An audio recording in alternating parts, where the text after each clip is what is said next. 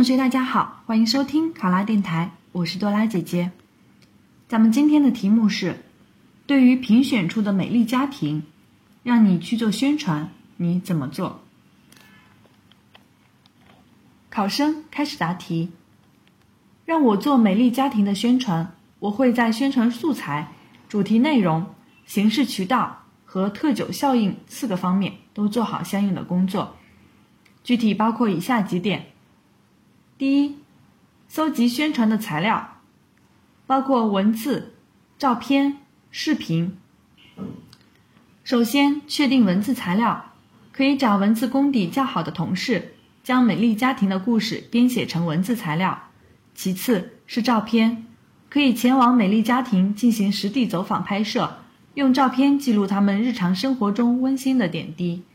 最后。可以选取不同角度拍摄类似微电影的小视频，要鼓励这些美丽家庭尽可能提供素材，方便我们进行整理。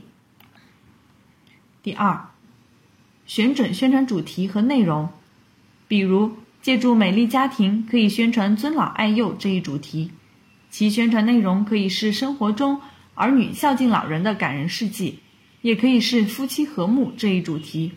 还可以讲述夫妻之间如何尊重彼此的生活习惯，尊重彼此的梦想等。第三，选择丰富多样的宣传形式和渠道。我们可以通过叙述故事的形式来宣传美丽家庭，如在社区举办故事大会，将美丽家庭感人温馨的故事讲给群众听；也可以将做好的小视频、长图片。放在我们的社区宣传板上进行宣传，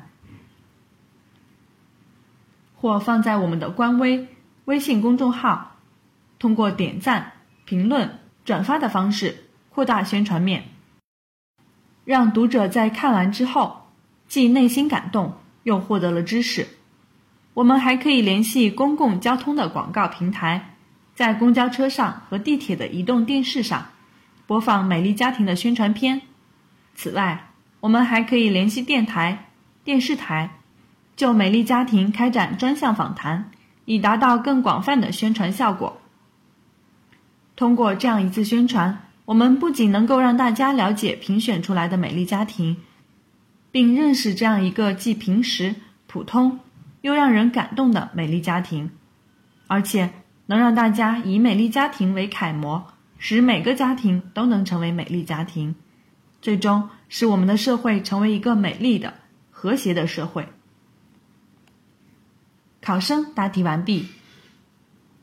想要获得本题的思维导图以及更多的公考资讯，请关注“考拉公考”微信公众号。上考拉，考上了！我是多拉姐姐，咱们下期再见。